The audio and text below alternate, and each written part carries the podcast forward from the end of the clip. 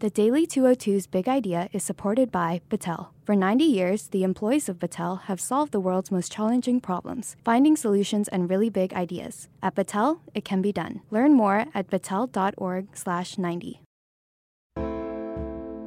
Good morning. I'm James Hohmann from the Washington Post, and this is the Daily 202 for Monday, September 9th. In today's news, Joe Biden and Elizabeth Warren, longtime frenemies, will finally meet in a debate. Congress returns from its summer recess with lots on its plate and less time than you might think. And hurricane survivors in the Bahamas flee to the cities. But first, the big idea. Plans for U.S. troop withdrawals from Afghanistan, in keeping with President Trump's pledge to end the war there, have been thrown into confusion following Trump's decision to call off a secret meeting he planned at Camp David with Afghan and Taliban leaders to try to secure a peace deal. Competing versions of what led to the cancellation of the meeting and at least temporarily any further U.S. Taliban negotiations have exposed internal administration tensions that flared up in recent weeks as a deal seemed near. Those tensions have pitted Secretary of State Mike Pompeo and Trump National Security Advisor John Bolton, who opposed the talks, against each other. Pompeo's chief negotiator, Zalmay Khalilzad, said a week ago that an agreement in principle had been reached after 10 months of talks with the militants. Trump was the main person pushing for the Camp David meeting, according to a senior administration official who talked to my colleague Karen DeYoung. Comparing the initiative to Trump's personal meeting with North Korean leader Kim Jong un and his stated desire to meet with Iranian President Hassan Rouhani, this official said that Trump thinks his personal style can persuade anyone and that he's seen the possibility of a substantial Afghan withdrawal as a major plus for his reelection campaign. U.S. officials say the decision to cancel the Camp David meeting, which had been in the planning stages for more than a week, was made on Thursday. The senior administration official said that Trump decided to tweet about its existence and its cancellation on Saturday night to, quote, control the narrative. While many of the administration have questioned the Taliban talks, Pompeo and Bolton have been at loggerheads over this issue and others, with Bolton, a well known hawk, charging that Pompeo was trying to box him out of decision making on Afghanistan. Bolton hasn't opposed reducing the current U.S. troop level to 8,600, which is what Pompeo wants, but he rejects any deal with the Taliban. His view is that the president can meet his campaign promise of withdrawing without any deal. There's little disagreement inside the administration and in Afghanistan that the events of this weekend will probably lead to increased violence on the ground in Afghanistan. Pompeo denied extensive reports that the Taliban had made significant battlefield gains in recent months, and he said on the Sunday shows that the president will make the Taliban pay for recent suicide bombings. But then the Taliban said in an emailed statement to reporters on Sunday that Trump's decision to end the peace process for now will, quote, lead to more losses for the United States.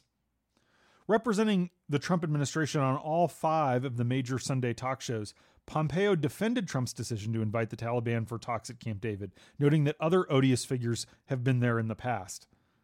Still, Trump faced criticism from hawks like Liz Cheney, the Wyoming congresswoman and the daughter of the former vice president.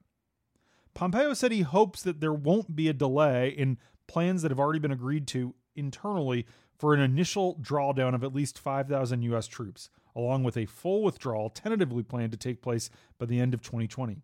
But he added on Meet the Press that any reduction in our forces will be based on actual conditions. And that's the big idea.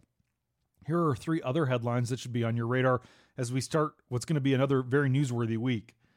Number one, Vice President Joe Biden came to the Capitol in late 2016 to preside over the Senate's passage of a cancer fighting measure named after his late son, the Beau Biden Memorial Moonshot. In a day of bipartisan bromides, Senator Elizabeth Warren, the Massachusetts Democrat, was among those praising Biden. But in a private meeting with Senate Democratic leaders, Warren had slammed the Biden bill that included the moonshot, saying that its relaxed rules on drug companies made Democrats appear cozy with big business, a big reason she believed that Trump had just won the White House. In a blistering floor speech, she said the bill's compromises with pharma amounted to extortion. She was one of only five senators to oppose it. Now, Biden and Warren, two of the leading presidential hopefuls, are set to meet on Thursday night for the first time on the debate stage. It's a setting that will highlight their wildly different styles and messages, even if the two don't go after one another.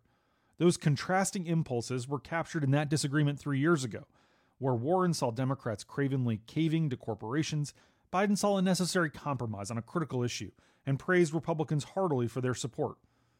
But that's just one episode in a long and complicated history between these two that has showcased a fundamental difference. Biden believes in the system. Warren believes it needs radical change. The divergence began long before they ever met.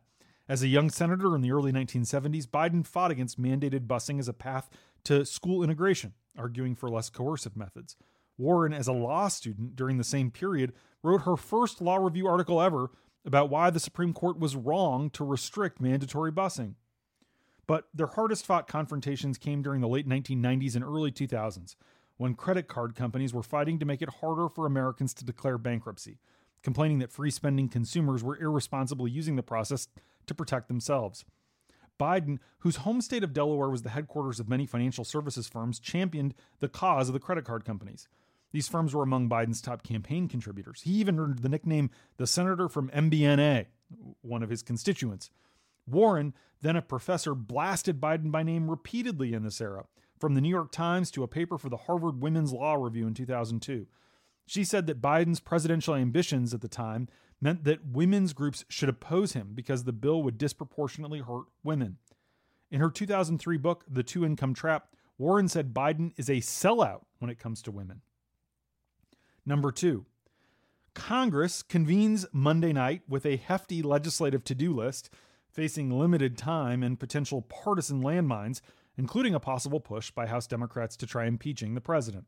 First up, though, is a bill to fund the government, as the current legislation keeping the government open runs out on September 30th. With just over three weeks to strike a deal, House leaders are already eyeing a short term measure to buy themselves a few more weeks to negotiate. Tighter gun restrictions, a trade pact for Mexico and Canada, and efforts to lower prescription drug prices are also on the agenda. In some ways, the next few months represent the 116th Congress's last chance to pass any major legislation until after the presidential election. Lawmakers in both parties agree that partisan politics will kick into high gear as soon as January, making deal making and compromise more difficult. The House only has 13 legislative days in September before they leave for another two week recess, and only 45 legislative days left this year. Senators, meanwhile, are expected to be in town for just 53 days. The House Judiciary Committee is expected to vote this week on a resolution giving itself additional tools in its investigation of Trump. The move is cast by the panel as the first formal step to possible impeachment. The Democratic base and the 2020 presidential candidates favor an impeachment inquiry, but House Speaker Nancy Pelosi continues to be reluctant, pointing to the lack of widespread public support. The clamor for impeachment passed a major milestone over the recess, though, with a majority of House Democrats, 134 to be exact, now supporting an inquiry. But so far, only two of the 31 Democrats in districts that Trump carried in 2016 have joined that call. And those members are the people that Pelosi is concerned with protecting in 2020.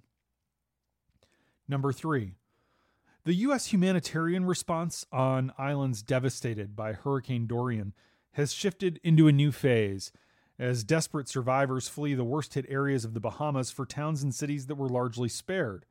Although some remain behind, many residents of the storm battered Abaco Islands have left for Nassau, Freeport, and other areas where more assistance is available. Shelters are overflowing, and local officials have reported a surge in looting Tens of thousands of people are believed to be homeless and needing help. The administrator of the U.S. Agency for International Development, Mark Green, took an aerial tour Sunday of the disaster zone, flying in a U.S. Navy Sea Stallion over flattened forests and communities that have been reduced to rubble. He said in some places it's like nothing happened, and in other places it's like they were hit by a nuclear bomb. The death toll remained at 44 on Sunday, but the government warns that the number will be significantly higher when the extent of the damage becomes clearer. The US has provided 2.8 million in aid for the Bahamas, about a third for food and the rest for shelter, hygiene kits and some other commodities. So far, 47 metric tons of supplies donated by the US have arrived in the Bahamas, about the equivalent in size of two shipping containers. That's not very much. Officials said it's enough to help 44,000 people, though. Much more will be needed. And that's the Daily 202 for Monday, September 9th. Thanks for listening. I'm James Hohmann. I'll talk to you tomorrow.